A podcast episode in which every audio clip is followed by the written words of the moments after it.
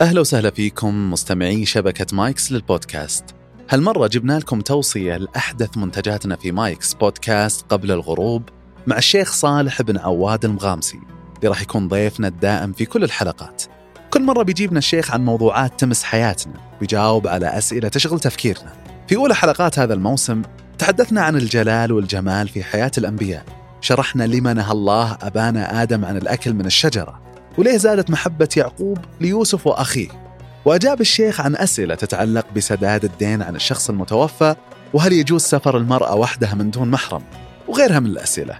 ندعوكم للاستمتاع بالحلقة عبر تطبيق البودكاست المفضل لكم وتلقون رابط الحلقة في خانة الوصف. نتمنى لكم استماع شيق وثري.